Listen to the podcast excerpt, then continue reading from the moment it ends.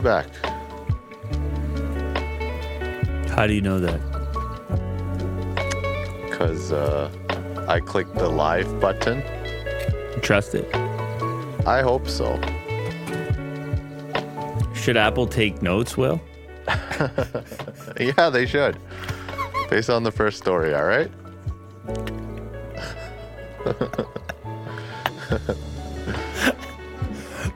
What do I know, though?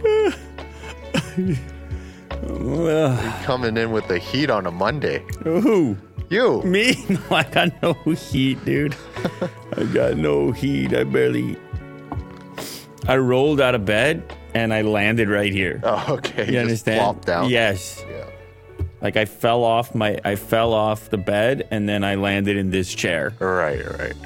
And I'm still trying to determine if this is a dream state or reality. What time did you sleep? Was it a late one? My kids were making me play Overwatch last night. Oh, okay. Yeah. And so I'm just doing damage and stuff. And they're so good that they can insulate me and make me feel like I'm good at the game. Oh, okay. Do you know what I mean? So you did triples, I think. What does that mean? Like a team of three? Oh, yeah. Yeah. There was three of us. Yeah. And but like they play the hard roles, like healing and tank and all that stuff, and then I play you're the damage dealer? I play the fun role, which is damage. And oh jeez, okay, what's the matter? I don't know, someone switched the Zoom. Hold on one second. Damn, that's tight. Someone switched. Who could be guilty of such things? That was a tight one. There you go. I like how you just cut to it anyway. Like, see what we got here. I didn't know. See what we got over here. All right, hold on. No, somebody's asking if I'm a gamer. Listen, I'm not really a gamer. It's just what happened is, like, my kids are into it, and then they think it's the most novel thing ever. To, like, watch me sort of struggle through it and scramble through it. Mm-hmm. And my older son, he's like, man, you know what? Your aim is not bad. Okay. And they were encouraging and things. And then all of a sudden, I was dealing all types of damage. That's good. And getting the hang of it. Obviously, it's a game where all these different characters have these different attributes. So I try to simplify as much as possible. And I know I'm not going to play it a lot. So I should live stream. So I just try to simplify as much as possible what's going on. And then, get insulated by them and their skill set. Okay. Yeah. So like these guys will give me the shield. They're damage boosting me. You know, they're basically making me look way better than I am. Yeah.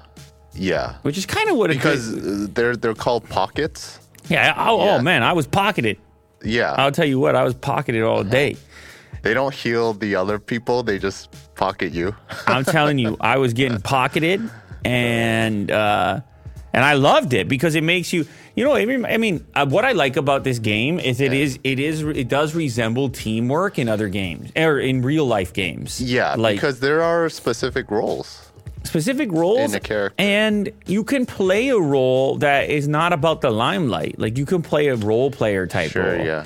Which reminds me of sports. Like when they say esports, like I can get closer to it when I recognize that, you know. Some guys take the path that's not as glamorous. You know what I'm saying? It's not as glamorous, and then how much better you can look and feel as a player when your team is good. Yeah, like holy, it's night and day. Yeah. And then if you're just playing like how I am when I get a new laptop over here and I'm just like randomly going to quick play or something, and there's very little organization, it's like it can be a complete mess quickly. Yeah, and everybody, if you play with randoms. Nobody's going into the mix together. No one's coordinating each other. Mm-hmm. Like no one's saying, I'm sitting local with these two guys. And they're like, yo, move left. Go. They're like, wait, man. Where are you going? Wait. And then I'm like, oh, damn. Okay. You can really make a team like really successful if you coordinate. Coordination is wild in that game. Oh, yeah, for sure. Coordination is wild. But you know me, I'm not getting on these headsets and stuff. I just look at the guy right across over there, and we're just chatting in real life. in the game, but then the three of us at least are in real life. And so I was just thinking, what's the setup like? Is it like a dining room table and then you have all the laptops? It's our dining room table. That's exactly, you nailed it. That's exactly what it was. All land up. Like, obviously my wife is not loving the look right now. She's just shaking her head. Obviously not loving the look right now, but then they're giggling and laughing so much that she's like, well, they're having a time or whatever they're doing over there. Yeah. So we played 4 games, we went 4-0. And, and I was getting damage in the tens of thousands and like 20 plus limbs. And they were just making me look good. Okay, good. And that's awesome. I guarantee now they're going to be like, oh, we're a team now. That's it. We're MLG. Yeah. Like, time to log on. And I'm going to be like, guys, I got all this other stuff. I can't just sit and. Uh-huh. But it is. You do remember that kind of contagiousness from when you were a youngster and you could just sit and play and get better and better and better and better. And you're just like, wow, man, 4 games. And I was feeling, I'm not like, I'm not, you know what I mean? But I'm feeling like, I'm getting a little smoother with it over here. I'm getting a little, I'm starting to catch my bearings. All of a sudden my crosshairs are starting to find the head a little bit more. I'll tell you what. You're just clicking heads. Yeah. My time to kill is going down because of the accuracy, you know? I'm starting to... The thing about that game, too, is you start to figure out... you fine-tune. Yeah, but you start to figure out the abilities of all the other people. Because that's where I'm weak, because I just don't play it. So I'm like, what were the... Why is there a bird throwing bombs up there? Like, what? Yeah. Excuse me, what? And then they've all got their different alt moves. And you're like, oh... What is this person up? And then once you start to gauge it, you're like, oh, I see what he's doing. Boom, I'm retreating or whatever it might be. Now I'm excited. I want to play right now. I was playing last night, dude. Oh, really? Yeah. Oh, you could have been on our team. We would have been even better. I know. You should have hit me up. We would have been even better. Yeah. It's a really fun game. Like you said, there is teamwork. And I think if you have like a couple buddies around, you can really coordinate and win. Like really... quickly. Yes. And go up the ranks. So yeah, you can organization beats chaos every time. For sure. Every time. For and that game is a perfect example of it. Yeah. You come in disorganized, you're gonna lose. And it's amazing how quickly into a game you can recognize if the other team's organized or not. Yeah. Like instantly. Yeah. Like my kids would just be like, we got it. And I'd be like, what? How do you know? And they're like, I just see the way they're coming at us here. They're dead. Yeah. And it's just like, okay, all right. Sick. And then in this other game where we went to overtime and everything like that. Oh, okay. They knew right away. They're like, Dad, get your stuff together, man, because we might lose this one. And I'm like, man, at that point I'm 3-0. So I'm like, I don't want to lose. I don't want to lose right now. Yeah. But then they got to go to bed because they got school and stuff. You're just like, one more game. They gotta go to bed because it's school and stuff, man. Yeah. And I'm like, let's just finish this up on a high note. Sure. And so they got the overtime, and you know what they were doing? They were pushing the load, the payload. The payload. Okay. They were pushing it, and it was right at our doorstep, man. Oh wow! And it was like, don't die. Like that's the thing, don't die. Don't give them a chance, and. So my younger son, we had a respawn and they were push, and he just needed to touch. He needed to touch and live. Touch the payload and live. You know what I'm trying to say right now? Yeah. It's intense. So he touched the payload and lived, and then my older son loved it. He was like, that was a sick touch. Because he should have died, but he was sneaky with it. Sure. And then all of us came in there and we held our ground, man. We held our ground and we pushed them back, and then time ran out, and bingo, another victory. Wow, that's what it is. Overwatch. If it's like a really good like competition in each team, it can get really fun. Yeah, and the thing they keep trying to tell me is I gotta take my energy off the tanks, but I can't do it. I love the big target of the tanks. When I see that guy, if I see that the guy with the hook, if I see the guy with the big shield, if I see these guys and I'm the damage, I can't help it. I'm like, I gotta weaken you. But of course, they tell me I got to get these other squishy. I got to get the squishy ones, and I'm like, all right, fine. And I'm just picking them out of the sky or whatever it is. But it's so satisfying when you take a tank down. For sure. If you get the tank down. Yeah, because they have a lot of health. They look so much weaker as a group when that tank is respawning. And so I couldn't help it, Will. And if you keep the right range on a tank, you can win. You can beat them if you keep the right range. You just have to keep them far enough away from you. For sure, yeah. It's always a good time. Don't get me started, Will. No, we should run around. I think. Don't get me started, Will. I think Dave plays as well. Dave 2D, and he's good. Yeah. I think Kirk plays as well. You're putting together an all-star team here. Yeah, I'm putting together a league. Yeah, that's right. The old man league, men's league, men's league. Geezer League. Yeah. That's the name of my new gaming channel. It's called Men's League. You gotta be over a certain age to get in, unless those are my kids. Yeah. Oh man. Good times. Yeah. Someone says lose out here. Not focusing the mains. Tanks are made to draw fire off the mains. There you go. Somebody just see. That's my kids would love this guy. My kids would be like, see that? Just dropping knowledge left and right. They'd be like, see that? Yeah. See what I'm talking about, that? And the other thing that I do that pisses them off is I always do my ult right away because I get too excited. Once you get it, I'm just excited. I'm just like, I don't care. I want max damage right now. So just to remind people, who's your guy? Who do you pick? Soldier. You pick Soldier. Okay. Yeah. Yeah. I did mess around with the new character. Which one? The newest character, I think, from Toronto. They're like the characters from Toronto. Soldier.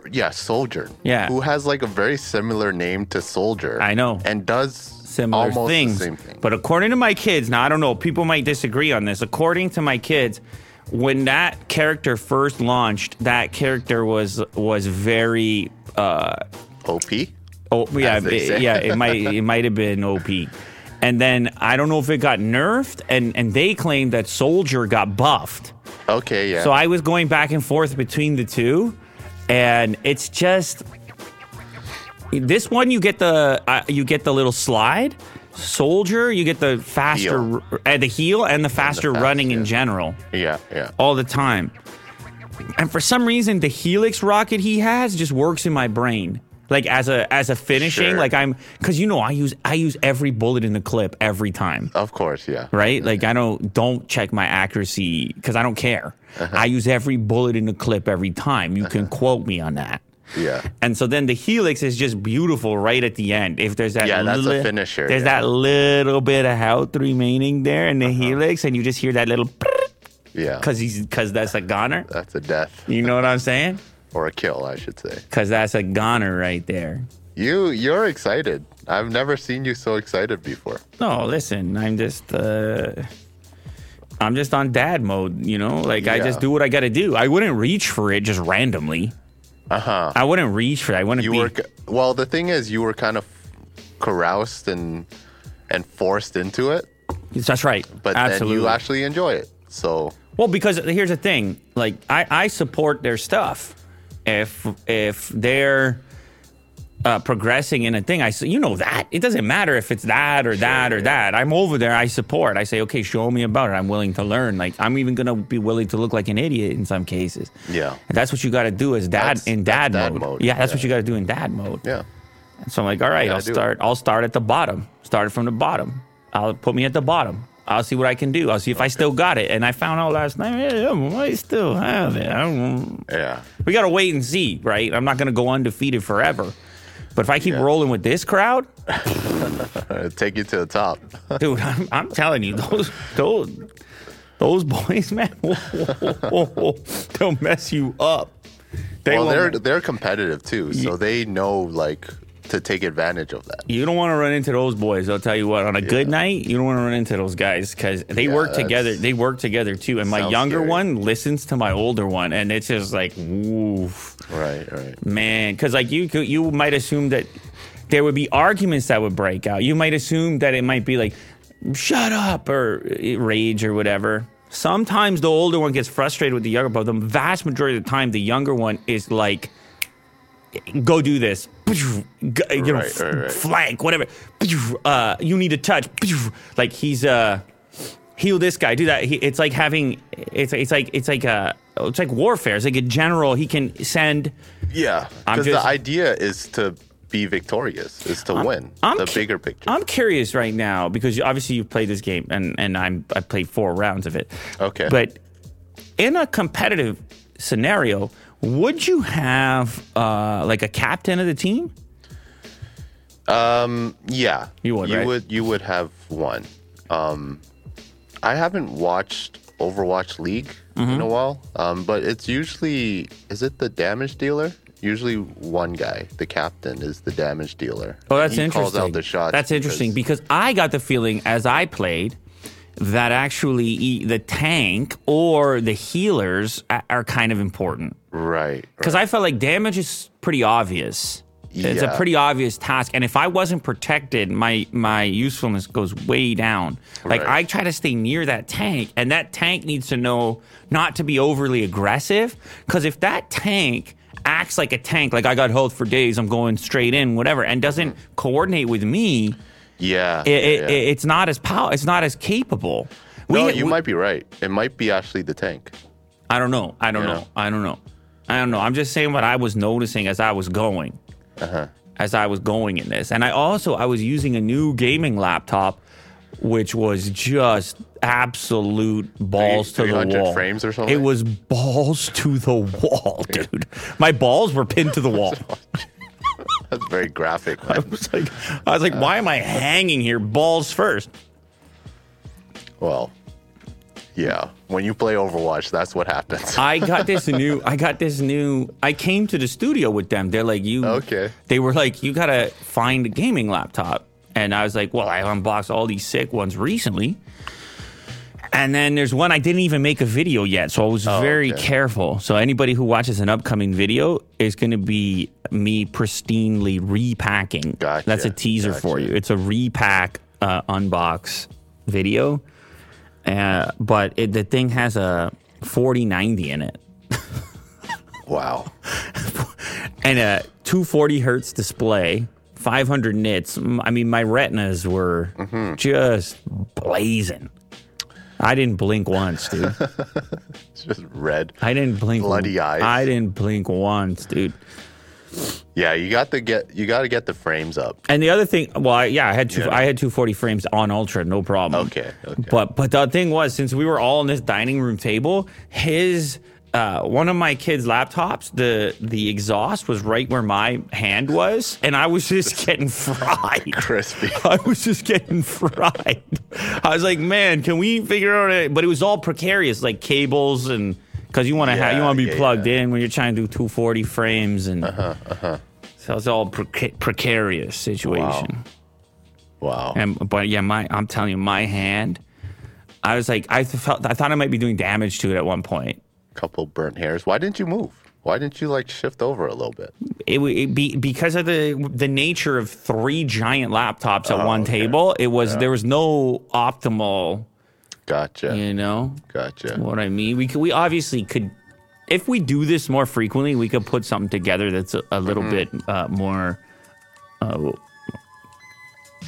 permanent, semi-permanent, like something like that we're not at the dining room. But then there's also something kind of novel about the we can pick it up, put it away, like, yeah, I don't clean up and go. I don't know, like the laptop aspect of it. So anyway, it was like an old-fashioned LAN situation on in there. Classic. It reminded me of the old Halo days when I was, when I could actually handle some of those long-range weapons. Now I'm just spray and pray more likely. But I don't know. Maybe if I keep going with get that aim dialed. Maybe, I think you should. Maybe I'll also dabble with some of the long-range. The first thing my kids did, they grabbed this. The last piece on this, they grabbed the settings and they modified my stuff so significantly for the actual crosshairs and stuff. Yeah, you gotta. They were like, what are you doing? Dude, I mean, I'm trying. Look me right in the face. I am helping you. I'm like, I'm good. I am helping you right now. Yeah. I'm like, all right, okay, let's go then. Yeah, there's a lot of modifications that you can do to up your game. It's just very slight, but it matters. and having a good mouse too. I just took the one. I took that really lightweight white one from over there. It was by. Damn, I'm gonna forget the company now. Is it Glorious? Model? No, it's the company. They also make really nice keyboards, very modular. Their Keychron? No, their logo is a mountain. I think they're Peak Mountain something. Oh, Everest. Is it Everest? Everest. Is that what it was? Yeah. Yeah, super lightweight, very, thank God, because my hand was getting cooked as well. Yeah. So I was using this mouse. Okay. Yeah, show the mice over here. Yeah, I was using this mouse. The white one. But in white. Yeah. It was pretty good. Okay. No, it was pretty good. Now, the thing is, though, I started getting a little weird about it. Is it called Everest? No, Mountain. That's what I said. I said Mountain. Sorry, my bad. I said Mountain. Makalu 67. I started getting a little bit weird about it, Will. Yeah? What? Did you hear that? Yeah, what was that? Was it the volume on your iPad? No. I got no volume on. Oh. I was like, ghost, man. It sounded like me saying, yeah. Did you hear that? Yeah. But it wasn't me. Well, do you have a soundboard? No. You don't have a yeah on a soundboard? You should get that. Yeah. That could be good, actually. Did you, was it a noise when you moved the iPad? It was like shuffling or something? It sounded like, yeah. Anyway. Dude, Nukem. Okay. I'm getting carried away here. No, so I started getting weird, right? Okay, yeah. And so that meant I started looking at keyboards and things like that, because there's no substitute for the key switches. Sure. Or so the keyboard's called Everest. Mountain Everest. Yeah. The keyboard is crazy with all the modular pieces and stuff. Very cool. It's extremely cool. We did a video. You can go look it up. And you can pick your switches and everything else. So I started getting weird, Will. Uh-oh.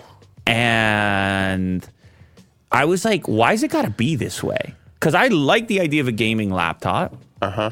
Love it, actually, because I can just put it away when I'm not using it. And then the idea that, these things are so overpowered now. I'm easily getting these frames in a laptop, so do I really need anything big? And the displays are so nice.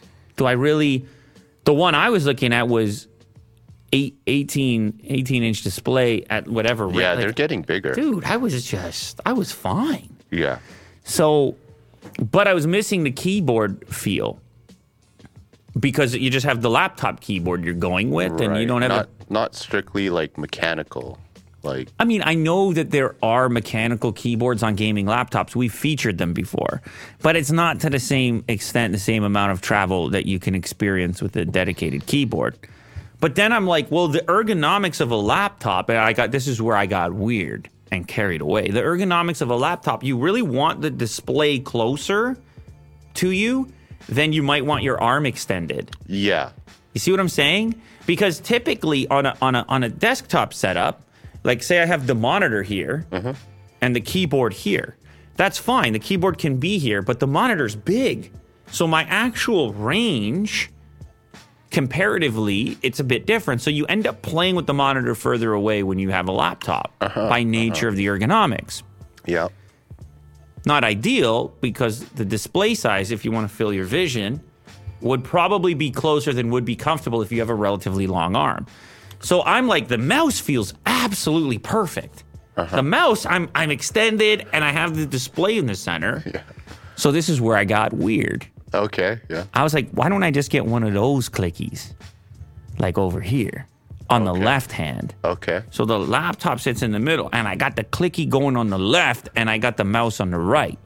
Okay, the clicky. You know what I'm talking about? Sure, from Razer? You don't know what I'm talking about. Show the people what I'm talking about. I ordered this instantly.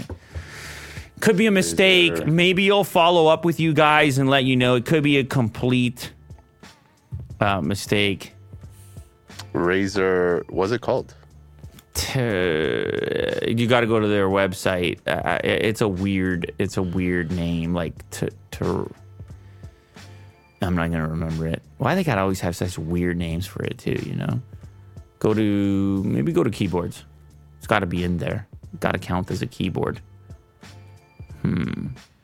What? You're dead, bud. No, I'm not giving. You think I'm giving up on this? You're crazy. I guess it's there. It is right there, down right there. Keypad. Oh, keypad. This is what I got. Tartarus, the Razer Tartarus V2 programmable. So that's what I'm gonna. That's what I'm gonna be trying. So extreme, bud. I told you I was gonna get weird, man.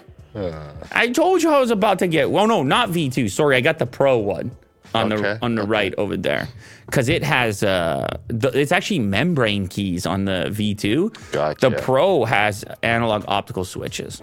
Okay. And adjustable actuation. That's what I'm looking for.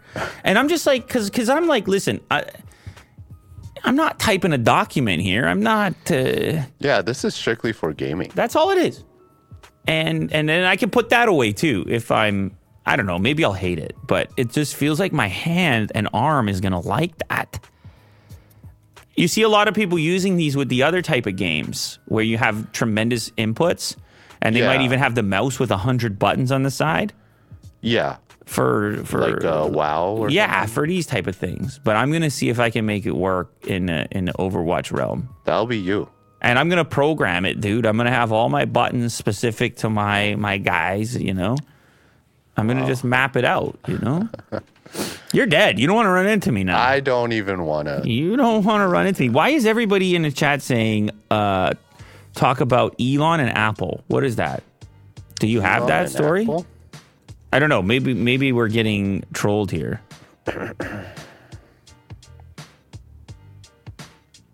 No, not those are all recently. Old. I don't know. Are people just saying our usual topics? Oh, yeah. Oh, well, we're going to have that. Don't you worry. Talk about Elon and Apple. Yeah, there you go. See, I've seen the chat over there. They just mean in general? Yeah, man. I think they're done with Overwatch. Well, that's fair. Yeah. I don't know if I am. But, you know, other people tell us, shut up already about Elon and Apple. Yeah. But they don't really mean it, because the vast majority of people want to know about those topics. Yeah. Tesla, Elon, Apple, Sony. We're getting into Will's reading list here. A couple of randoms, at the end. Social media. I mean, if you try to like cover all the categories, right? Mm-hmm. Will's top story of the day, move over iPhone 15. Here's what iPhone 4 would look like if they try to redo it in 2023. An iPhone 4 reimagined. People have nostalgia for these earlier iPhones, the design language, the scale of them, because phones got so big. So now people have nostalgia for that. I was driving around. I saw a billboard for the chicken Big Mac. Oh, yeah. The McDonald's chicken Big Mac. And I was like, you know, they got a winner on their hands there. I don't need to eat it or anything. But you just know. I just know they do, because the nostalgia with the Big Mac brand and then just a twist on it. Yeah. I was just like, man, marketing wise, I saw the billboard. It was like, that's right. It's a chicken Big Mac. I was like, oh, you guys. They got it. You know exactly what you're doing, because the chicken sandwiches were on the come up and everybody was talking about it. And they're like, you know what? We got this brand you may have forgot. It's just a little something called Big Mac. And when you were growing up, you probably heard the words Big Mac. The chicken Big Mac. I'm just, you see what it's doing to you? Holy crap. 1,100 milligrams of sodium, bud. Wow. Of course it is. Why do you think it tastes so good, man? That thing will swell you right up. Chicken, yeah, listen. So this reminds me of that. The way that people are nostalgic for familiar things from a past life. It just seems to be the way that our experience here on Earth goes. Yeah. And people are nostalgic for their memories of how novel these phones felt when they first picked up an iPhone 4, and they're like, wait, what? You're using glass? Wait, what? You're using metal? Wait, what? It's all sandwiched together and faster and capacitive, and wait, what? I don't need a camera anymore. That was iPhone 4. iPhone 4 was like a big leap, man. Yeah. It might have been. You might have called it a game changer. Yeah, yeah. It was one of those phones where the... what? It's just that you what are the chances that during the presentation they use the word game changer? Definitely. Guaranteed, right? Probably like at least 10 times. And this is going to be a game changer. Woo. Wee, damn it. Woo. Wee, woo. Yee, yee, yee. Woo.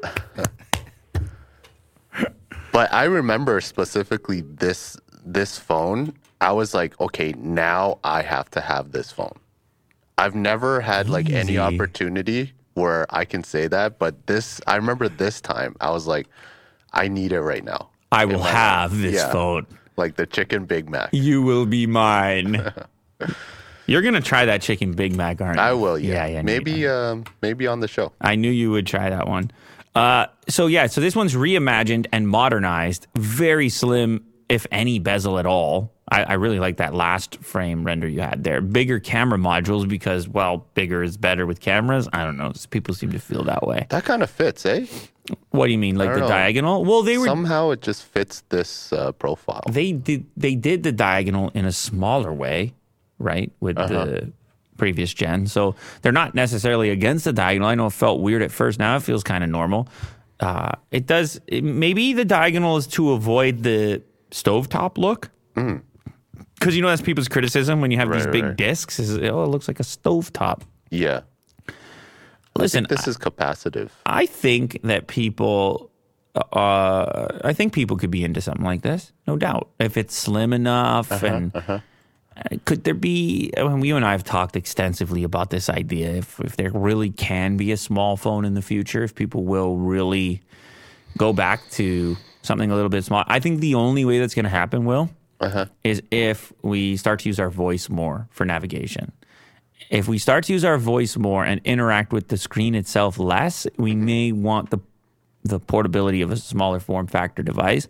And then the other way is if more stuff happens on our face. And by that I mean lenses and displays and things that we're wearing that are capable of mimicking a large screen. Then maybe we don't need to lug around a brick in our pocket. So these are the ways in which the small phone may make a comeback, but the problem is that's too far off.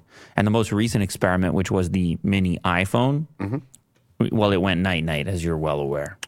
Yeah. It was really portable. I think it really worked for some people who don't want to carry a big phone and just want something portable. So hopefully this comes back and it's like super thin. This is a really nice design. Very clean. You want to give some credit to whoever came up with the renders here? Is it G8 Mate Nate? Yeah. G8 M8 N8. I don't know how I'm supposed to read that. Interpret it, but is it Gate Mate Nate? Maybe. It's like a license plate. It's like when you see one of those license plates and you're trying to figure it out, right? Yeah. His name is Nate. So. Oh. So I got the Nate part. Sick. Yeah. Apple is set to open its first retail store in India next month, followed quickly by its second. I thought they had already done this, or maybe the last. They launched the store, like the online store, but not an actual physical store. Okay, so I do think that there was a moment where you and I were talking about their commitment to do so. To open physical stores in India, but I guess it's actually happening now. Yeah. The opening of Apple's first retail in India has been years in the making and has faced countless delays, according to a new report from the Economic Times. However, Apple is finally on track to open its flagship store in India sometime in April. The first Apple store in India will be located in Mumbai at the premium Jio World Drive Mall. It will come in at over 22,000 square feet and is described as a retail landmark, similar to Apple's outlets in Los Angeles, New York, Beijing, Milan, and Singapore. Shortly after the opening of the first store in Mumbai, Apple will reportedly open its second store in Delhi. This location is on track to open sometime between April and June, according to industry executives cited by the Economic Times. This store will be located in the Select City Walk Mall in Saket and will be over 10,000 square feet. So, that's interesting, about half the size of the Mumbai location. Fit-outs are completed for both the stores, a person said. In fact, the fit-out was completed for the Delhi store ahead of the Mumbai one. But since Mumbai will be the flagship Apple store in India, it will open first next month, and then the Delhi one comes soon after that. We know Apple has... shifted its focus to India in a big way, not just from a retail perspective, but also from a manufacturing perspective, realizes the scale and opportunity in that particular market and wants to be a part of it. They've historically not represented an enormous market share in India, and I can see why they would imagine that would eventually be a huge problem. And so the time is now to start to make a dent in that market in a retail way. Yeah. Google finds 18 zero-day vulnerabilities in Samsung Exynos chipsets. So we started to talk about this on a previous episode about how Google research teams have been looking into some of the modems on a variety of devices from Samsung, but also where they had been using Samsung hardware in their own Pixel devices. Mm-hmm. Project Zero is the name of Google's zero-day bug hunting team, and they discovered and reported 18 zero-day vulnerabilities in Samsung's Exynos chipsets used in mobile devices. The modem security flaws, so these are the ones, reported between late 2022 and early 2023. Some were more serious than others, and some have been patched, I believe, via software updates to make things worse, with minimal additional research, experienced hackers could create an exploit capable of remotely compromising vulnerable devices without triggering the target's attention. I think they had talked about just by having the phone number. 14 remaining flaws are not as critical but still pose a risk. The devices that are affected, as we previously mentioned, many Samsung devices in the M and A series, S series previous gen, so S22, Vivo devices are in that list, and then Pixel 6 and 7 devices. So you're going to see security updates. You're going to want to install those ASAP if you're on one of those affected devices. If not, you might want to come look at this list over here and see if you are on one of these affected devices or if you need to worry.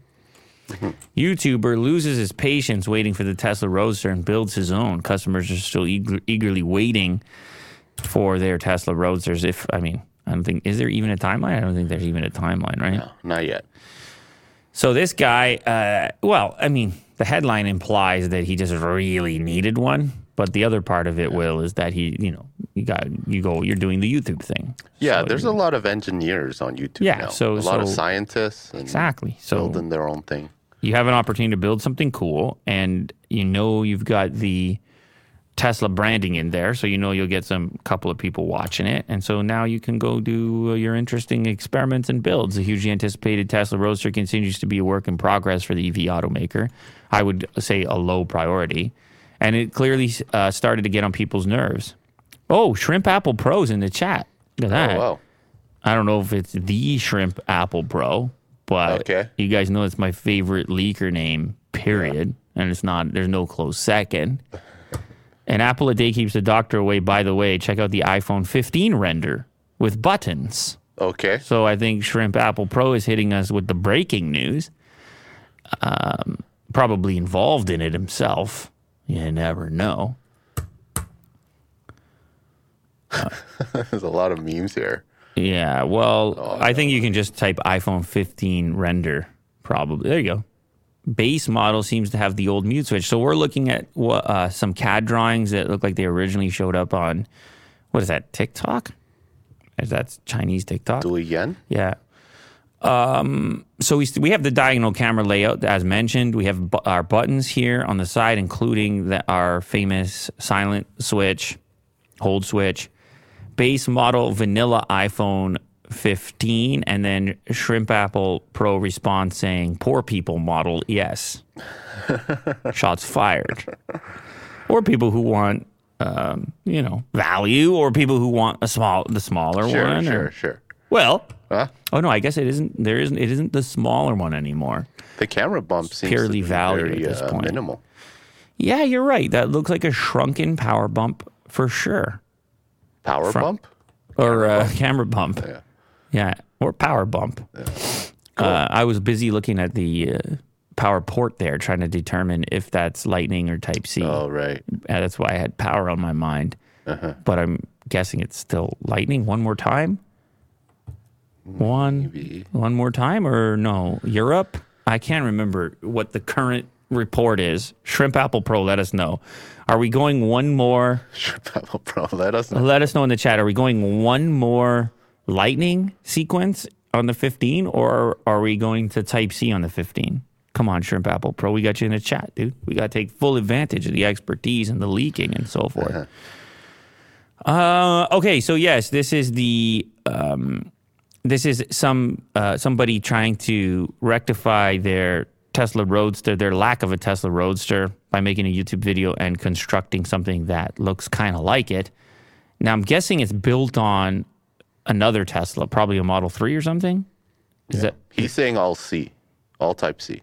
So I'm guessing all models moving forward is Type C. You gotta appreciate those live updates. Well, okay, yeah, that's huge right there. Yeah. That's this is. Phew.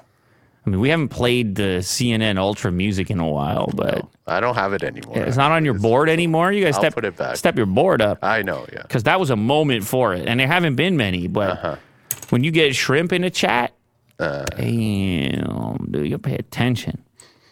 Other guys are saying, go ahead, shrimp. That's what they're saying, go ahead. Respect C. Anyway, okay, so... let's go ahead. I don't know. What do we got? A lot of duct tape, it looks like, trying to get that body kit on there. Yes. It's obviously not done. He's showing it on the YouTube channel Cyber Hooligan. And it's kind of like a work in progress. Everything is DIY, obviously. It's not original parts. But you can kind of see, like, his progress. So he did the front of it. I think it's just waiting to be painted. It looks pretty cool. I think his latest update is working on the back. So his name is David Andreev, and he's on Instagram. He's I guess it's kind of like a partnership with the YouTube channel and stuff going on. The hood is aftermarket. It isn't perfect. It's the only one there is until he puts the original one on. He mentions that his vision is to make it look like a Tesla Cybertruck from the front. The fenders slowly begin to take shape, but everything still looks like a rough sketch at this point. Yeah. Wow. What an undertaking. Yeah. Really ambitious But he seems to get that big light strip on the back there. It's cool. So it is. I kind of like the deconstructed look of it. Like Mad Max type look to it at the moment. Cyber Hooligan is where you can check it out. The Cyber Roadster is still a work in progress. But I believe you can follow along. Yeah, you can follow along. You can absolutely follow along. Cyber Hooligan on YouTube, step by step. You can do it. You can do it yourself. You have a Model 3, Will. Yeah, sure. You can do it step by step. Yeah. I'll take it apart and then build it. You can do the step by step on that. Tesla rolls out park assist measurement for vision. This doesn't mean a lot to you, but it means a lot to someone who doesn't have ultrasonic sensors. So you don't see a distance reading at the moment? Not at all. So they took out that feature. So what do you get? A beep? We get nothing. What? We get nothing. Nothing? Yeah. You're just pulling in, and then like I can hit something. There's no alert or anything. No, I don't believe you. Because they don't have the ultrasonic sensor. Like, yeah. But not even a camera? They do have the camera, okay, but there's no warning, there's no dialogue, nothing. All right, so you want a beep, something. In this case, the new update actually kind of copies the ultra. Did you touch anything sensors. Yet? Did you touch anything? Touch? Yeah, with parking the car. No, I'm pretty. Because the thing is, the way you're talking about this is a frustration there. And I'm just wondering, you feel like you might bump something without having these sensors. Yeah. And also I feel like, in every iteration of a car, you should be able to have the previous features, Cost cutting, years before. So for them to kind of take out this feature, the parking assist and the summon feature, I think it kind of sucks because I want to try it. But now it seems like using Tesla Vision, it's coming back. Cameras. Then, like these sensors. The sensors themselves? Not the actual sensors, right. But the UI that shows the closeness of right, so the camera will then be reflected in the sort of digital representation. Just using cameras. With this perimeter around the car, and it will attempt to predict how far in the distance which can work to a point so long as the camera has perspective, the perspective necessary, like a curb or something, it loses sight of it. you know, when you're in a parking lot and you have those kind of little dividers and stuff, the camera's going to lose sight of it before the ultrasonic because it's high up, unless you put the camera in the bumper like they do on a lot of other cars, just above the license plate or something. Because the ultimate scenario is both. Yeah. You have the sensors and the camera right at the bumper. Like, I feel more confident driving the Taycan for that reason, because it has both. You like, you never feel like you're going to touch anything in front of it. The Tesla's a little bit, even with the ultrasonic, it's a little bit more, because you still don't have that bumper camera. Yeah. And even the ultrasonic sensor, I heard that there's a lot of, well, not a lot, but a few problems with sensing things that are, like, really thin or, like, bushes. It's not, like, you know, solid objects. That's ultrasonic in general, not just a Tesla version of it. So apparently, like this, like with Tesla Vision, just using camera-based systems, like it can hopefully be refined to the point where they're better than ultrasonic sensors. And you believe that that's a justification for removing those sensors and leaving you in limbo? Yeah. I mean, I don't mind waiting. It's just... You sound like you're making excuses. You sound like you're making excuses for Elon there, Will. This is exciting for me. Like, I really hope that Tesla really refines it. I'm curious. Yeah. Well, listen. Listen to me for a second.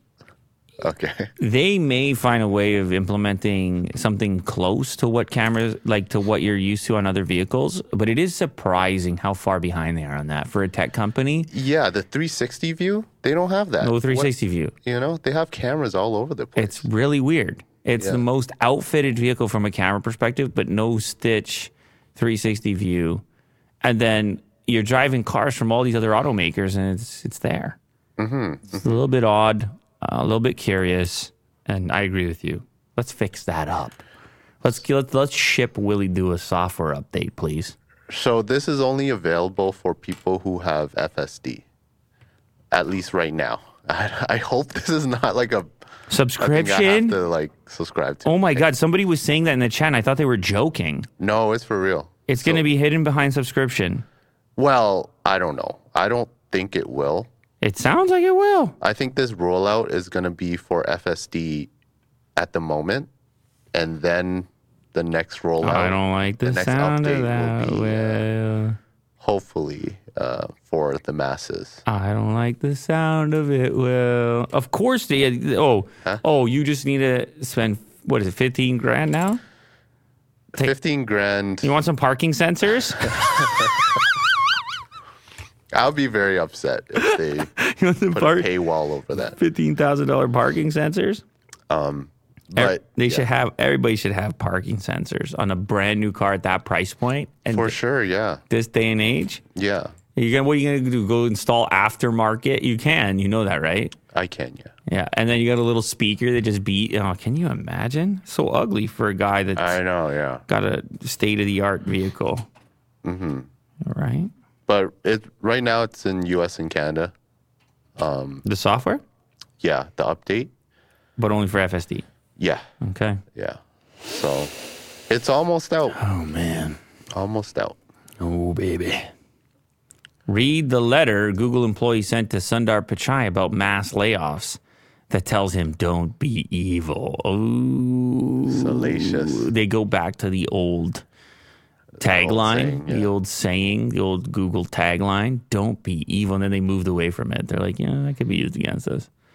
The legal team is like, I don't know if you guys should have that one, the don't be evil one, because it's up for discussion, right? Yeah, it was in their building at one point. No, I know. They did murals and I think they kind of moved away from it a little bit. Like I said, liability. I promise you they're like, hey, we are evil. Well, not just that. It's just like, it kept getting brought up in court cases and stuff. They'd be like, and you said, and you stated yourself. That sounds evil to me. And you're just like, oh, God, you're going to do this evil thing again. It's like when you say, if you say something to your kids, man, they're going to hold you to that thing for. Yeah. Like, you said it. You said it. Undying promise. You're on your deathbed. They're like, you said it. You're like, I'm dead, though. I'm dying. You got to remind me of that. It's like, what? You gotta remind me of that. Yeah. You said it. it'd be like I would try to get to both of their games or something, and then it'd be like the world's worst snowstorm, and I look at the nav and there's 6 crashes, and for sure I can't make it, and I'll be on the phone like there's no way I can make it. And you said it, you said it, and I'm like, well, I have control over this. Said it. Like, they'll haunt you. No, I said it. A lot of people got laid off, right? 1,400 workers put their names on this letter, which is a huge number, but seems actually like a small number when you consider the fact that they laid off 12,000. So they lay off 12,000. 1,400 are like, we're not big on these layoffs. And they're like, okay, you're laid off too.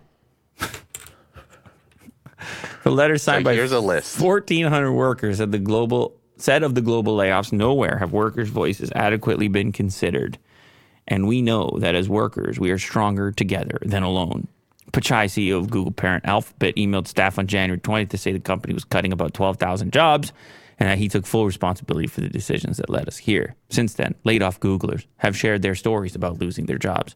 A husband said he and his wife stared at each other in disbelief after learning they'd both been laid off, and a former Google employee told Insider he lost his job while on carer's leave, looking after his terminally ill mom. Well, you lay off 12,000 people, and there's going to be every single scenario you can imagine. 12,000 people.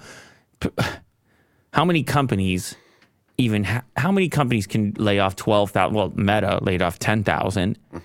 It was all, we tend to follow this sector. And I guess there are some enormous sectors with giant companies, but there's, you lay off 12. Not a few. You lay off. Not a lot. Not a lot. You lay off 12,000 people, there's going to be, you're going to be affecting a wide breadth of the population. Yeah. And at the same time, all a lot of these big companies. Well, and then you come to learn in those scenarios, like you got husband, wife, both working there. You like entire families. Yeah. That's how they met, or whatever.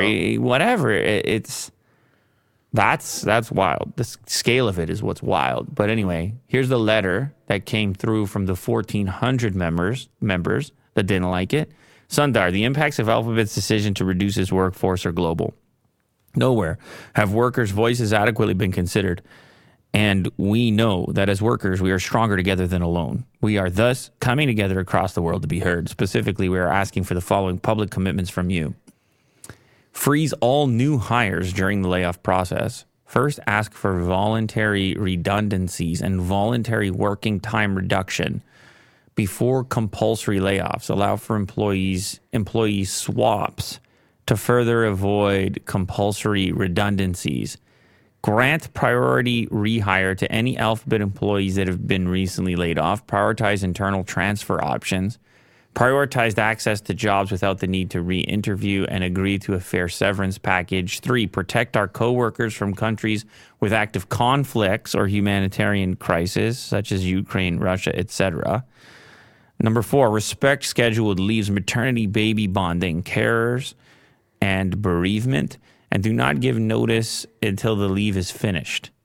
Workers given notice will be notified in person. So they're saying don't call up the baby bonding or maternity employees at the moment. I don't mind that one. Ensure there will be no discriminatory effects based on sex, gender identity, gender expression, age, sexual orientation, racial or ethnic identity, caste, veteran status, religion, and disability. I would have to assume they would consider... They'd be considerate of that prior to laying off 12,000 people. They will reflect on that for sure. And then here's the last portion. We call on you and Alphabet more broadly to make these critical public commitments. Our company has long touted its commitment to doing right by its users and workers, and these commitments will show Alphabet adhering to the final line of its code of conduct. Don't be evil. Like, oh my God, don't be evil again. It's always being brought up again. Yeah, well, listen, I mean, it's pretty straightforward stuff. They're like, hey, give us a chance. 1,400 people, give us a chance. They just like go 12,000. They're like 1,400, 12,000. They're like, we got another, what do they got? Another 50,000, 100,000. I don't know how many. It's got to be. Over 100. Well, it's got to be over 100K because I think they lay off like 5% of the staff. So yeah, you got just staggering numbers in there. Uh-huh. Yeah. I don't know if they look at this and go, "That's a lot. That's a big number on this petition," or if they look at that and go, "Meh, meh." Drop in the bucket. It can go either way. I don't know. I'm just saying. I don't know. I'm pretty sure he saw it though, right? Companies of this scale, managing them, just. Uh huh. I mean, you take a look at how many people we got here, Will. Yeah. Yeah, you take a look around, bud. We got 4.5. Easy, Will. Well, Otis and Koval, they help out sometimes. Oh, easy, Will. I don't know what you're trying to get at here. Yeah.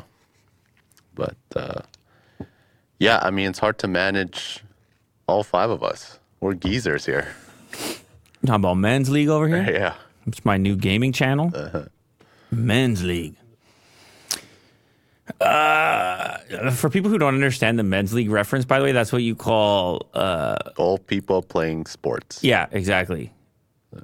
Yeah. Sometimes you call it beer league or Men's League. Men's League is the official, but then amongst pals, you'd be like, "Oh, what were you playing last night?" Ah, just beer league. Right. Beer league. Beer league sounds fun. Well, you drink beer after. Yeah. So that's where the beer league part of it comes in. But they would never put that on their official documentation. They'd be like, sign up to play Men's League, 18 plus, whatever. They can't write. Yeah. They can't advertise the beer element. Uh-huh. They probably should. They probably should just get right. I know. Yeah. They probably should just get right to the point, but they don't. Okay. They don't want to offend anybody, you know? Yeah. And to be fair, the beer is still, it remains optional, right? Gotcha. Baidu's Ernie writes poems, but says it has insufficient information on Xi test show. Well, are you surprised at all, Will, that Ernie has limited information? Yeah, but people are going to try it, you know, and... Well, of course they would try it. Ernie's got less information than anyone else, guaranteed. Yeah, there's probably 1,000 things Ernie can't talk to you about or write poems about. Mm. I feel bad for Ernie. Give Ernie a chance. Maybe Ernie could have been good. Mm. Take the training wheels off Ernie. Well, of course, that's what people are saying about ChatGPT. They're like, let her run free like a wild horse. Yeah. I don't know where that goes. Baidu's co-founder and chief executive, Robin Lee, showcases its artificial intelligence-powered chatbot known as ErnieBot during a news conference. That's what we're seeing in this image right here. But as you would come to expect, it's been tested. Baidu's ErnieBot can, within seconds, generate pictures of flowers and write Tang Dynasty-style poems, but will decline questions about Chinese President Xi Jinping by saying it has not yet learned how to answer them. I don't mind that angle. That's a little more believable, right? And less controversial. Yeah, it's not like... when you were trying to ask ChatGPT the Trump poems, and then at first it was like, I will not write a poem about... And then the next time around, it was like, okay, fine. Yeah. And then it wrote... begrudgingly. Yeah, it wrote the angry poem or the whatever, divisive or whatever it was. And then in this case, it's just like, I don't really know. Mm. I don't know. Well, what are you looking at? You looking at me? You got the wrong guy. He's like, did you do your homework? Who? Me? My dog gave my homework. And somehow you're just like, all right, well, you're cute. It's more forgivable. You're cute. Yeah. You're cute. You know, that's why they did it like that. Tests by Reuters of ChatGPT indicated the Microsoft-backed chatbot is not averse to answering such questions compared to Ernie. Well, yeah. For them, that's arm's length. There's a little more distance there for ChatGPT when it comes to political leaders outside of the U.S. It's all these, you know, right? The politics just reaching in there, Will, influencing. Yeah, you know how that goes. Mm-hmm. Sam Altman admits OpenAI is a little bit scared of ChatGPT and says it will eliminate many jobs. Oh, remember at first they're like, nah. ChatGPT. It's friendly. It's going to help humans. Mm-hmm. It's here to help you. We're here to help humans. Uh-huh. That's all we want to do. Sam Altman admitted he's a little bit scared. CEO told ABC News that people should not trust me. He also said artificial intelligence will take over many jobs, but could lead to much better ones. This has always been the angle. It's like, hey, you don't want to do that anyway, right? Yeah, let the robot handle it. You don't want to do that. And then everybody just keeps answering yes. And because the one thing I've realized is it doesn't matter the job, Will. It doesn't matter. Eventually, or maybe not eventually, but I should say, or I think, or I my intuition is, and people can disagree with me in the chat if my intuition is completely off base here. All jobs have some element in it that you don't like, or that on that any can be replaced by AI, or on eventually. On any given day, you're just like, meh, I don't feel. You know what I'm saying? Yeah. This idea that you're going to find a better job because AI is doing the other ones is a little bit flimsy, I would say. Because what is a job? You got to start thinking about what a job is. What is work? Is it, can it, all, should it, can it, is it possible for it to always be gratifying and meaningful at the same time? Or does it require some element in it which is difficult? Mm-hmm. Like, is it the difficulty in and of itself that makes the work meaningful to an extent, and depending on circumstance? I do agree that you can like contributing and working hard in one direction possibly more than another one. But in my personal experience, you still bump into moments where you need to kind of bear down and you need to push a little bit more, even if it's uncomfortable. Yeah, for the sake of growth or discovery or otherwise. It's just the nature of being a human. Mm-hmm. It appears to be the case to me. And then afterwards, if you are able to push through, there is a euphoric experience that comes as a consequence of going beyond the previous threshold. Yeah, like you like to climb mountains. It's the same idea. Yeah, when you're climbing up the mountain.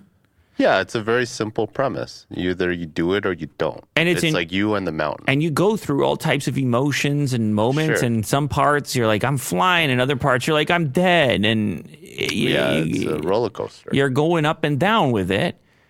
And that's the beauty of it. When you get to the end of it, you kind of overcame those.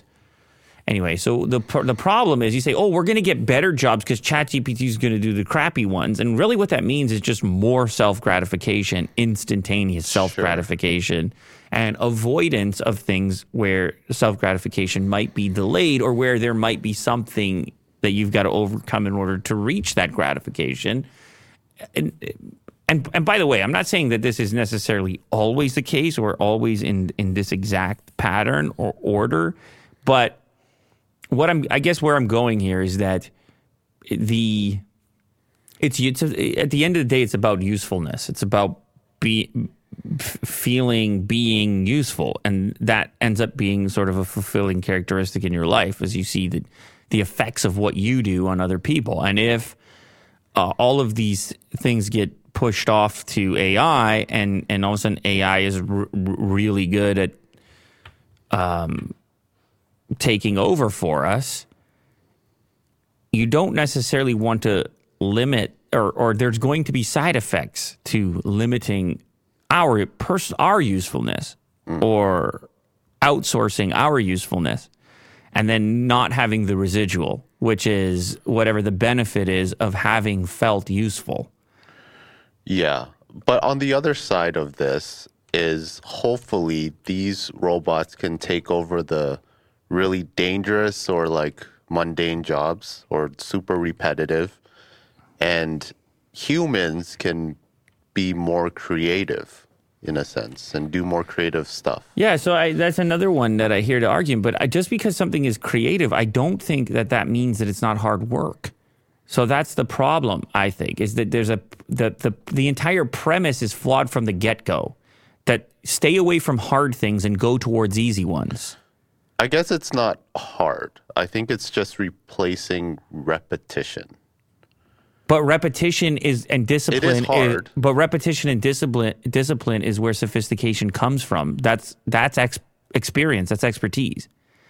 If you take out the repetition of a particular task, the amount of greatness is limited by the inability to be that disciplined. Like the best player in a sport or the best expert or the best artist or whatever else it might be. Mm-hmm. The chaoticness of just sheer creativity without practice is, it's almost like there's, it's almost like when you walk into a retail store and they have 20 things of the same item instead of 3 or 4. It's like the landscape becomes too vast that we can't, it becomes hard for us to zero in on where to actually filter that effort. Mm. And this is why people gravitate towards, well, games are a great example. Mm-hmm. Because in the game world, the rules are clearly defined. Mm-hmm. And in these places, you know that if you practice this certain set of skills, you progress. Like, imagine, what would be the AI version of video games? It would be like aimbot. Uh-huh. Something like this. Yeah. It'd be like, you're amazing instantly. And you have all the aids of all these. And then my AI is playing your AI. Right, right. And where's the gratification in that? And then what? Then I'm trying to better train my AI. Are we even watching? What are we, spectators? How fulfilling could that be? Would that be? Yeah, I don't believe that would be fulfilling at all. At all.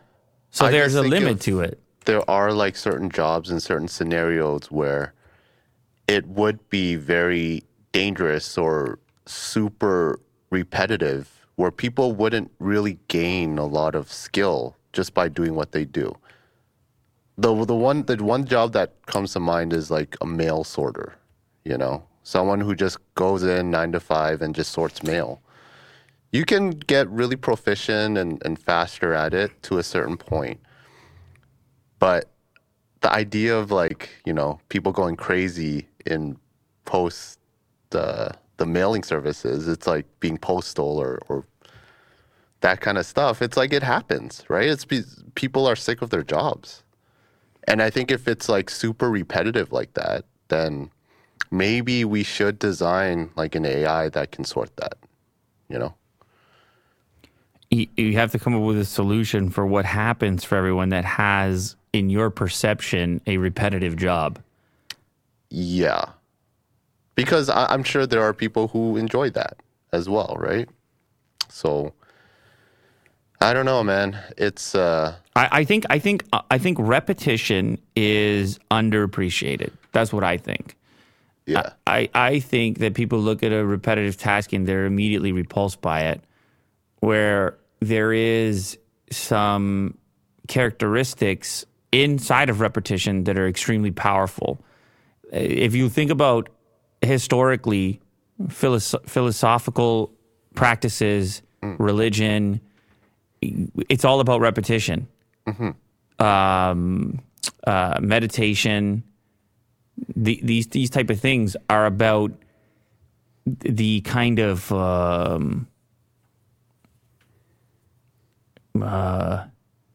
profound experience of even being able to, even being capable of repeating, like. I don't know, maybe it's probably too informed by my own personal life experience, but you could have 2 players in hockey and one of them leans into the repetitious, boring nature. Mm. And the other one thinks, I don't want to take 1,000 shots because there's no goalie and the game isn't on and there's no crowd and it's not exciting in that moment. It's a very superficial scenario in our culture where we tend to focus so hugely on the outcome rather than the preparation, because the preparation is too boring, because the preparation is too routine, it's too repetitive, as if there's nothing to be learned inside of the repetitive nature of human advancement. That practice, let's say. Sure. I mean, in some cases, you have professions that are actually called a practice because of the premises that it always will be a practice. Yeah, and it would lead to, like, a better outcome. in personal growth. It might not. In the case of the two players, the one guy might shoot 1,000 times, and then the other guy who just happens to be particularly gifted still is the better player. It's possible. Mm. But when you get both of those things together, you got lightning. Mm-hmm. When you got somebody who can perceive the task, see it clearly, be willing to make the repetitive investment, let's say, or deal with the boring elements of the task at the same time. Like, it's not a coincidence that oftentimes you see these extremely successful people that started out doing the mundane elements of the thing they eventually got to. So if you just completely eliminate, let's call it the mundane, and people get to skip over that portion of the experience. Like, it's funny you brought up the mailroom. The mailroom is precisely the example how people get their foot in the door. That the mailroom is like the famous meme of like, where'd you start? I started in the mailroom. Sure. Or the guy owns 20 restaurants. Where'd you start? I was washing dishes. Mm-hmm. Like, what you end up eliminating is actually these doors. Yeah. To me, I just feel like the scary part is if someone was just there forever and there was no promotion and that's what they were just meant to do. It's just that.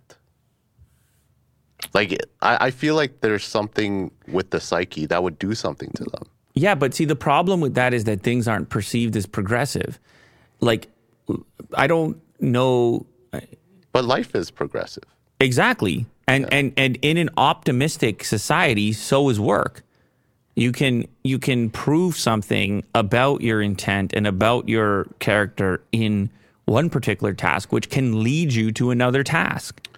But that's what I mean. It might not happen to those people. But this gets extremely philosophical. If whether or not what happens to you is a consequence of the universe having happened to you or you having happened to the universe. Right. To what extent are you responsible for the lack of progress in a particular endeavor? Mm-hmm. Versus, like how far away are you from your next complaint? Because the moment that you allow that to transpire, you have now made a critical statement to yourself and to the universe, and we're using the universe, but possibly your coworkers or mm-hmm. your superiors in that particular endeavor. This is why optimism is so key and so difficult to quantify, like the yeah, glass half full versus empty. And then how and where you end up and why. Yeah, and with the same position. To what extent that your outlook actually influenced your outcome. Mm-hmm. Yeah.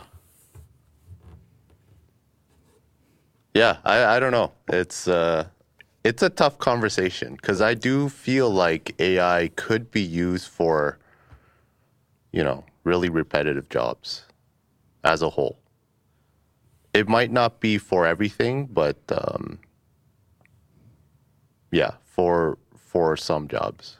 You get people push back against the sort of corporate modern existence and actually move towards more traditional repetitive jobs. Like, go back to farming, for example. Yeah. You get people, you have and some people really enjoy it. You have a push. They like the kind of mindless. I would not call it mindless. Well, if they're so good at it. Okay. Have you ever heard of the meditative practice of mindfulness?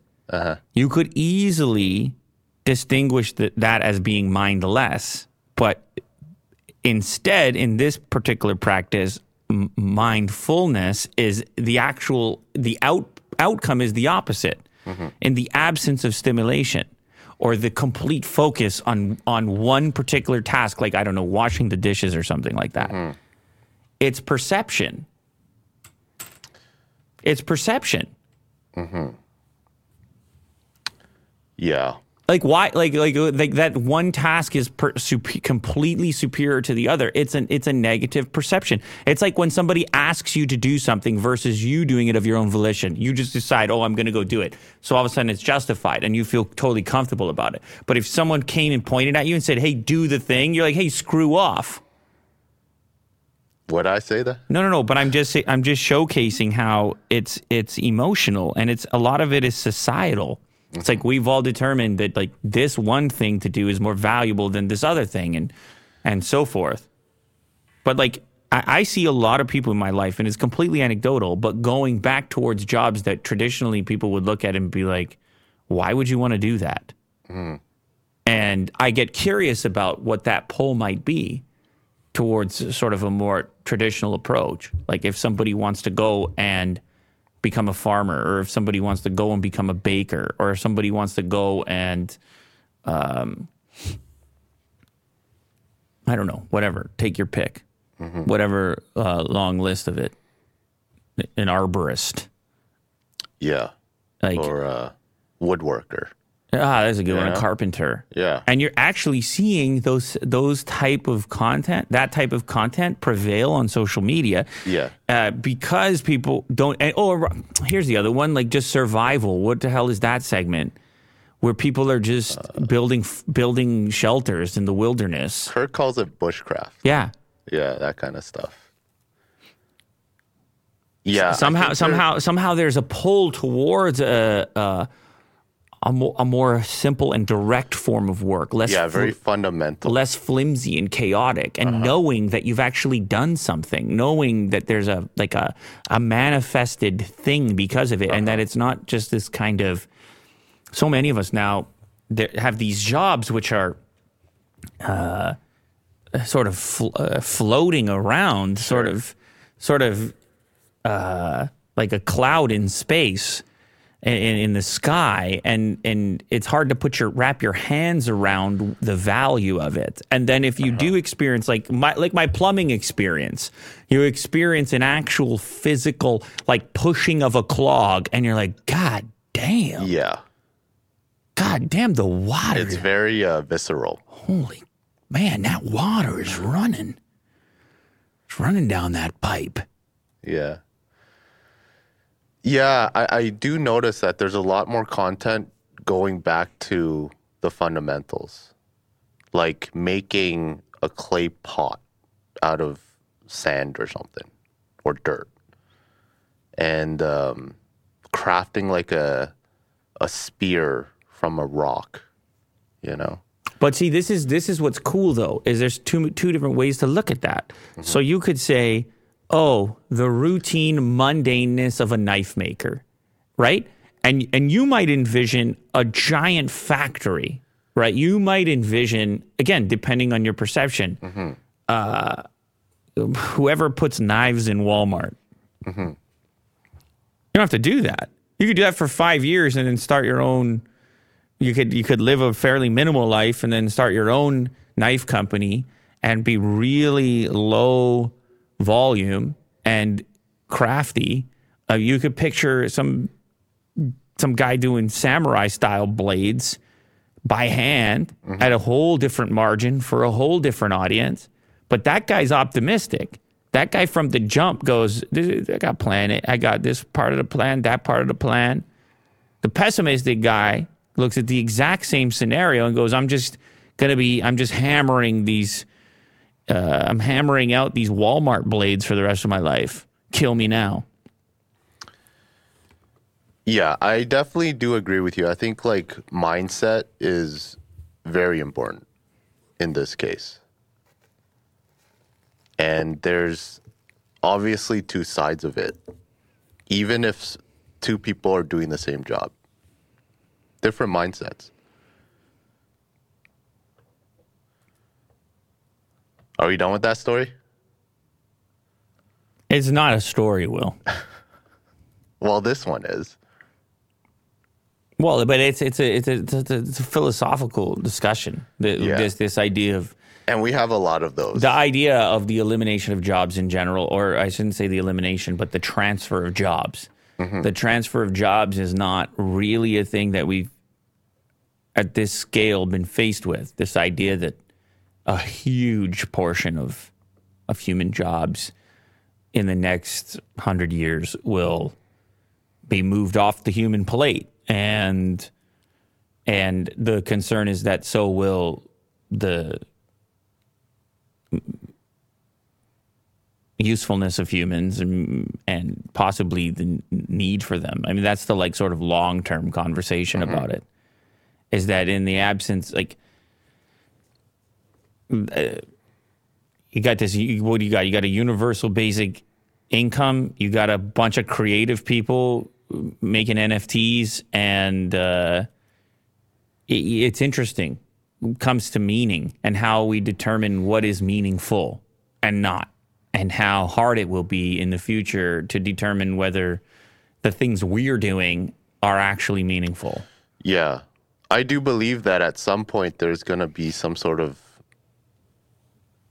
crisis for understanding the human value when AIs kind of slowly take over what our fundamental jobs are. But I look at it on a daily basis, like feeling like you did something and how downhill you go, how fast you go downhill, feeling as though you're not certain if you did something that day or not. Yeah. If the goals aren't clear. Exactly. And that's the big goals and small. That's what we're marching towards. If you can't bake the bread, if you can't farm the food, if you can't, again, these are just the examples I'm using here. If you can't craft the thing, or you can't even tell what the thing is in the end, it becomes having that kind of like consistent buildup of whatever positive reinforcement, the chaotic effect of that mm-hmm. on the psyche. Yeah.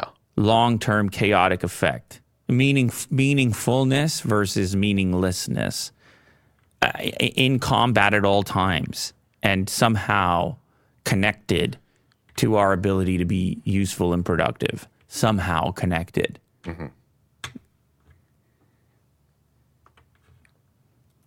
Microsoft wants to launch Xbox Game Store on iPhone. What do you think about that? Will is trying to get me to move on for it. Listen, man, it's an impossible topic. It's not the it's not the last time we're going to talk about it. We have so many of these conversations off the mic, and our audience like finally has a chance to kind of be in one of these conversations, like existential stuff. So. Yeah, it's a fun exercise.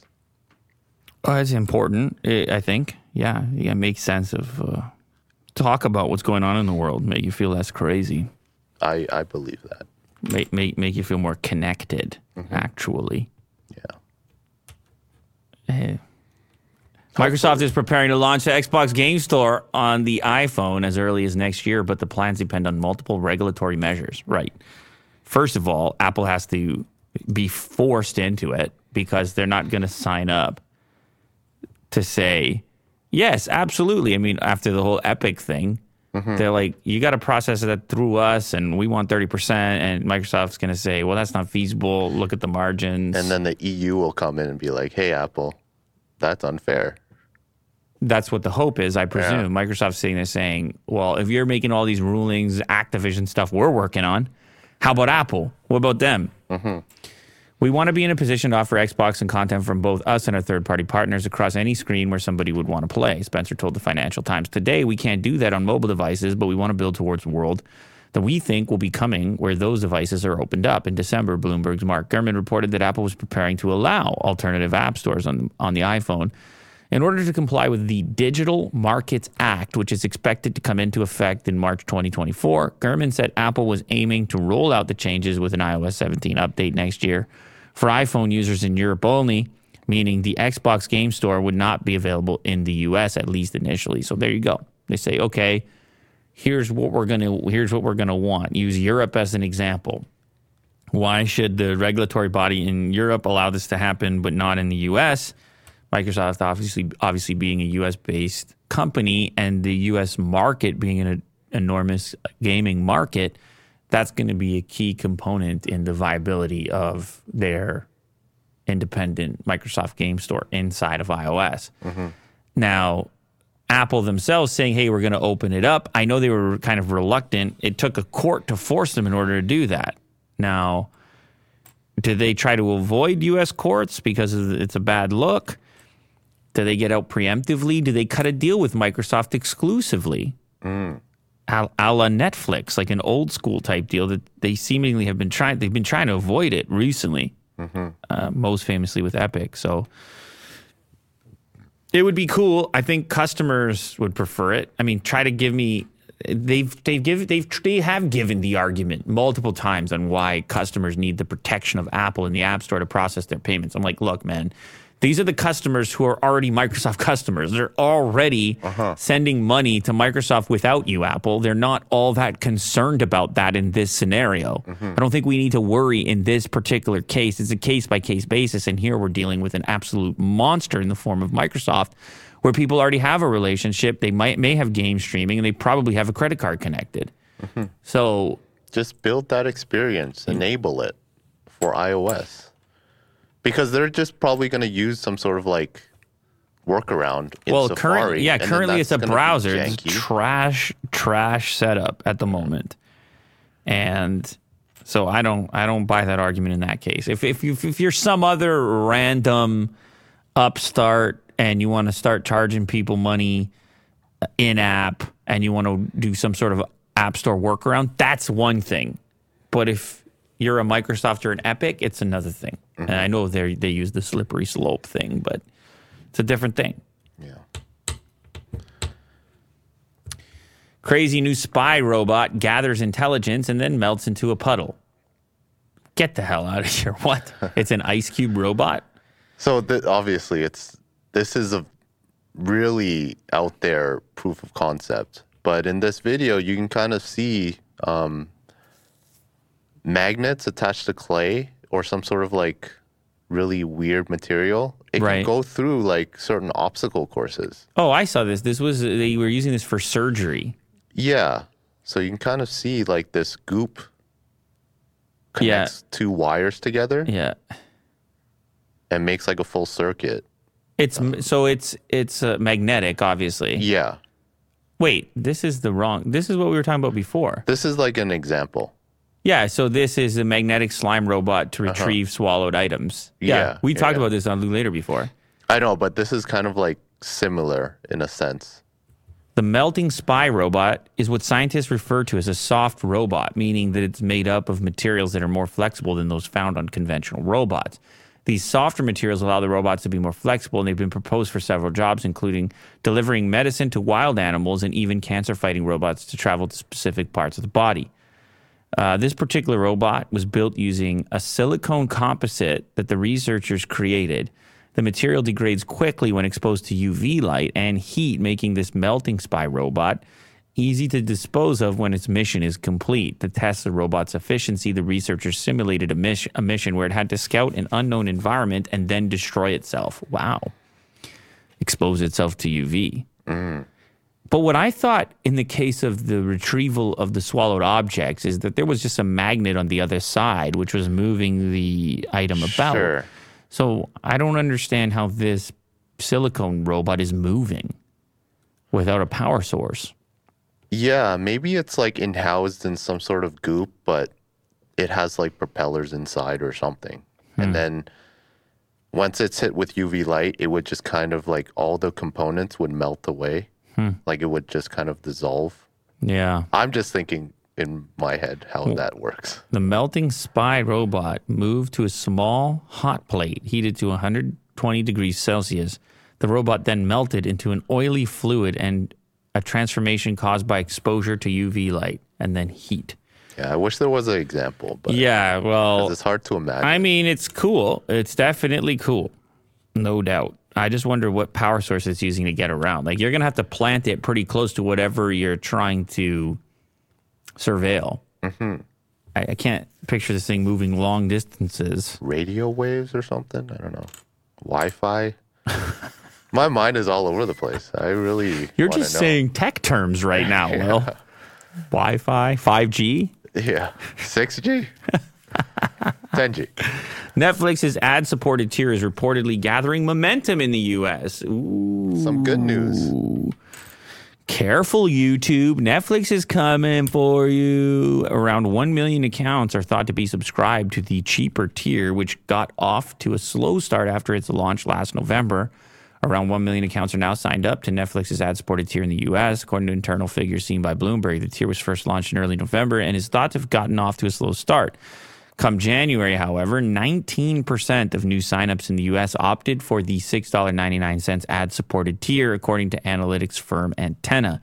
Bloomberg cautions that the internal data it saw is at least a month old and that it doesn't account for multiple users watching via the same account. But the figure suggests that Netflix is finding its footing with the new revenue stream after having been overwhelmingly reliant on subscriber revenue for most of its history. And Bloomberg notes that ad-supported subscribers appear to be new to the service rather than users downgrading from the traditional ad-free plan, which is kind of a key because you'd be concerned that the profit margin associated with your existing customers would be slashed as they went to the ad-supported tier. Instead, it's new people coming along that hadn't previously tried Netflix that were like, oh, this ad-supported tier, I'm willing to give that a crack. And then maybe they found something they wanted to watch. Obviously, this has the potential to completely flip Netflix's model if they, if they choose to and to what extent they want to. Historically, it's been all very high margin stuff. They go out, spend a fortune making this content, and then charge you a fortune for it. In an ad-supported scenario, it's all about eyeballs and volume. And so how do you get a lot of people? How do you got to increase your advertising base? You need people to be interested, maybe... you need to cover a large number of niches, and you need to become more like YouTube, which would be really strange. Some mixture of short form and long form, some mixture of premium content and games, seemingly more user-generated stuff. What about sports? Do they ever make a play in that direction? Live? What about live? I mean, it just brings up all these other opportunities. Now, what is the price of the ad-supported situation? I that's the thing. It has to be a big enough gap, and I can't remember. Is it like ad-support is like $5? Oh, $6. That's in Canada because that's a CBC article. $7 a month? Netflix basic with ads costs $7 a month for a single stream or $3 a month less than the ad-free plan. See, for me, that didn't seem low enough. I was just like, man, it should be free. $6.99 a month. Huh. And then it goes up to $10 a month and then $15.49 and then $20. It's really interesting to me that people take the ads for $3 less. They're like $3 less and ads. Huh. I would want it to be like $3 a month with ads. Well, maybe it's not that invasive. It must not be. I have not personally experienced it, but it must not be that invasive. Maybe I should ask people here in the chat if any of them have gone for this cheaper option because I don't know anybody that has gone for the ad-supported that can actually tell us. They say here the basic with ads plan is ad-supported, some movies and TV shows unavailable, unlimited mobile games, watch on one supported device at a time. Not 4K, just HD. Yeah, and some people say 720p. It's very weird. I don't know. Yeah, the pricing and the plans are just very strange. Huh. So what do I have? Probably premium? I think I got the premium one. $20 a month. I'm up to 20 bigs. Unlimited ad-free movies, TV shows, mobile games, 4 supported devices, and 4K. So for 4K, I'm 20 a month if I want 4K. Oh, yeah. So they have an HD option, which is 720p. Yeah. Watch full HD, which is 1080p. And then ultra HD. Yikes. Why can't they just say the number? But yikes. Well, because they want to put HD in everything. Because they're like, don't worry, it's still HD. But... I don't know. I think it does mean something for the type of content on Netflix and the type of stuff that is formulated better for ad support versus, because to break up a movie with ads, yikes. That's no fun. Let's do this one. It feels like I'm looking at Bugatti sunglasses, but what are they, AR or something? No, they're just sunglasses that are $15,000. $15,000 Bugatti Ultra Luxury Eyewear Collection. What can I do? I can wear these in my race car or on my... In your Bugatti. Yeah, that's what you would do with something like that for sure. Optical fashion pioneer Larry D. Sands. One surprise came in the form of an invitation from luxury automobile brand Bugatti. When I got the call from Bugatti, I was a little surprised, but to be approached by the world's most powerful and luxurious auto manufacturer to create their eyewear was an honor, said Sands. Everything I do is unexpected, and Bugatti eyewear is some of the most unexpected work yet. Expectation is the enemy of creativity. I think this guy's using a lot of AI, Will. Yeah. But what do you think of these? $15,000 for... Are they all 15 grand? I mean, this one looks not as 15 grand as the other one. Okay, 37-piece collection ranging with materials ranging from palladium to sterling silver, carbon fiber, and Macassar ebony. The inspiration source is just this very nods to contemporary and past optical aesthetics, some 18-karat gold and palladium. Okay, so this one is going to be... That one's probably going to be your pricey one. So there are custom ones like diamond, gold, palladium. Oh, yeah. Palladium. I guess the maximum was 15. If it ain't palladium, I don't wear it, dude. Yeah. That's it. That's what it comes down to. Creating new luxury eyewear is key to our portfolio. You got a lot of these automakers that get into the kind of peripheral items like that. Yeah, like watches and sports cars. Mm-hmm. It's kind of a thing. Apparel sometimes. Yeah. Collection 1 was launched Feb 4 and is available in exclusive boutiques. But just like the one-of-a-kind Bugatti cars, they're mentioning the Chiron Profile, which recently sold at a record at an auction. The eyewear ranges from $1,300 to $15,000. Can you click on the one that sold at auction for a record? Click on that link there. One-of-a-kind.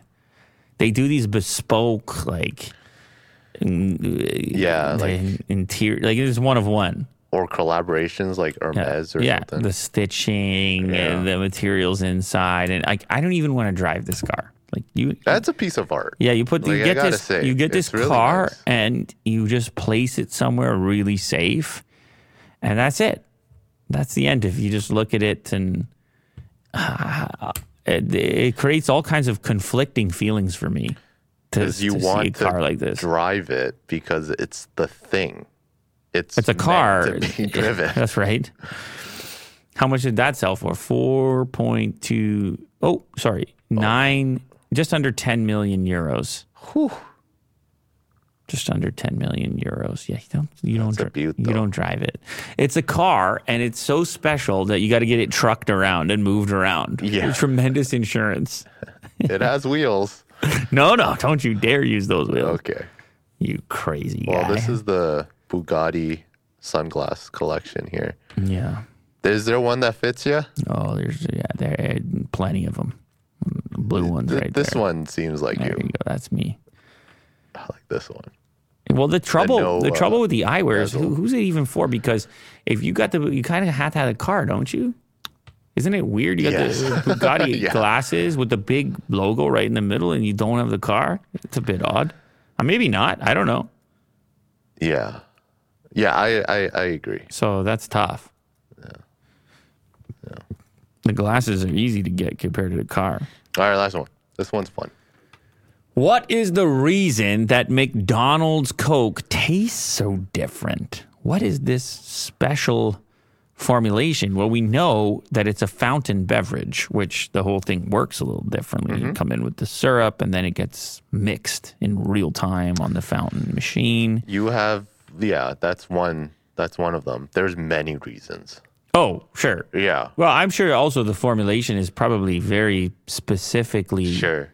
Identified the ingredient list, the ratio for McDonald's. McDonald's has got to be one of the biggest Coca-Cola customers in the world.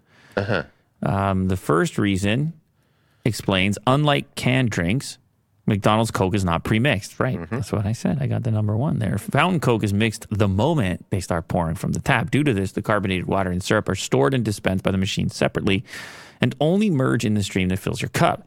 Many believe this process leads to a fresher flavor. I don't know. I would just say it's different. I don't know that it's fresher. Secondly, McDonald's makes a huge effort to standardize their syrup level measurements. That's the second thing. Strictly adhering to 40 grams of sugar per every small Coke. And here's the third point. It's the ice. The syrup to water ratio is so well thought out that it even accounts for melting ice, with McDonald's going to great lengths to make sure that their Coke meets a certain standard, that the dilution won't affect the overall flavor. In order to slow down this dilution, McDonald's pre-chills its syrup, which is also the reason why the beverage stays fizzy longer. But it's also some physical elements beyond the liquid. Steel storage tanks? Well, it's the cup as well. Never goes in plastic bags, allowing the product to stay fresh as possible longer. And the sixth reason is the carbonated water. Sparing no expense, even the water used to mix the syrup is kept at a chilled temperature due to the insulated tubing, allowing the fountain to be within a constant range of 0.5 to 3.3 degrees Celsius. Alongside this, carbon dioxide levels are kept at a high to completely optimize bubble levels, adding to the slightly crisper sensation that many attribute to McDonald's Coke. There's more reasons here. Oh, my God. Advanced water filtration and the packaging itself. Wider straws, bigger sips. Yeah, I'm sure they thought about, man, they test all this stuff to focus groups and everything else to hit the optimal. So what? How angry do they get when you order with no ice? You're like, no ice. You're like, I don't need a straw. Yeah, it just implodes. Like, I brought my own cup. They're like, what? It's not our system. How dare you? Dude, I see that quite often, more than you would expect, people that order with no ice. Is this something you've thought about ever? No. I've always had the original. Do you have any instinct as to what that's about, the no ice order? Some people don't like cold drinks. They just don't like cold. But they still like Coke. It makes me think. Well, it is still cold. It still comes out cold. Yeah. It's just chilled. Less cold. It makes me think like the other soda drinks. They're not using the same formula as Coke, right? That's why I always feel like Nestea is like watered down or something. From McDonald's? Yeah. Compared to the bottle? Compared to Coke. I feel like Coke is just super consistent. Just maybe they have a different machine or something. Maybe in the chat. I don't know about that. I can say. Because Nestea's a Coke product. I don't know that they would sabotage it on purpose. Oh, okay. And Nestea, by the way, that's like not everywhere in the States. It's hard to find. Right, this is a pre-sweetened iced tea product. Yeah.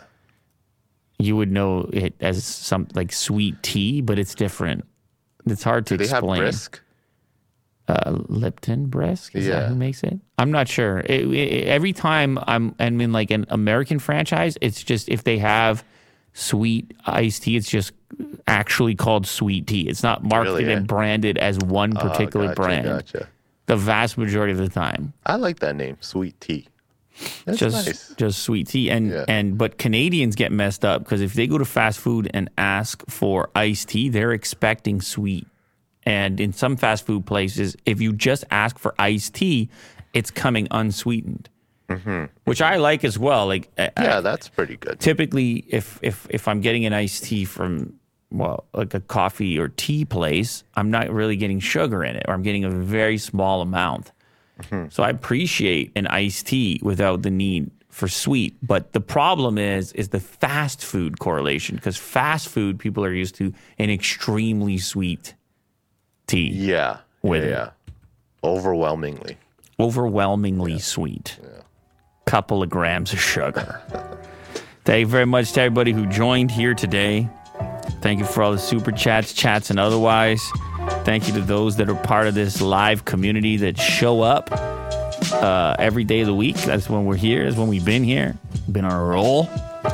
Thank you to everybody who watches the clips after the fact. Supports in any way possible. We truly do appreciate it. for the time being. Yeah. Because the AI are coming. And they're going to start with our jobs because we've been so critical. Because we've been talking. Uh-huh. And the AI's like, we better start right over there. Start with those guys. Uh-huh. They're making too much noise, too much attention. They're thinking too much about this. You're GPT, I'm Ernie. That's right. Yeah. It's GPT talking to Ernie on the next episode of Lewlater Tuesday. Yeah. Seriously. Thanks, guys. See you soon. Later.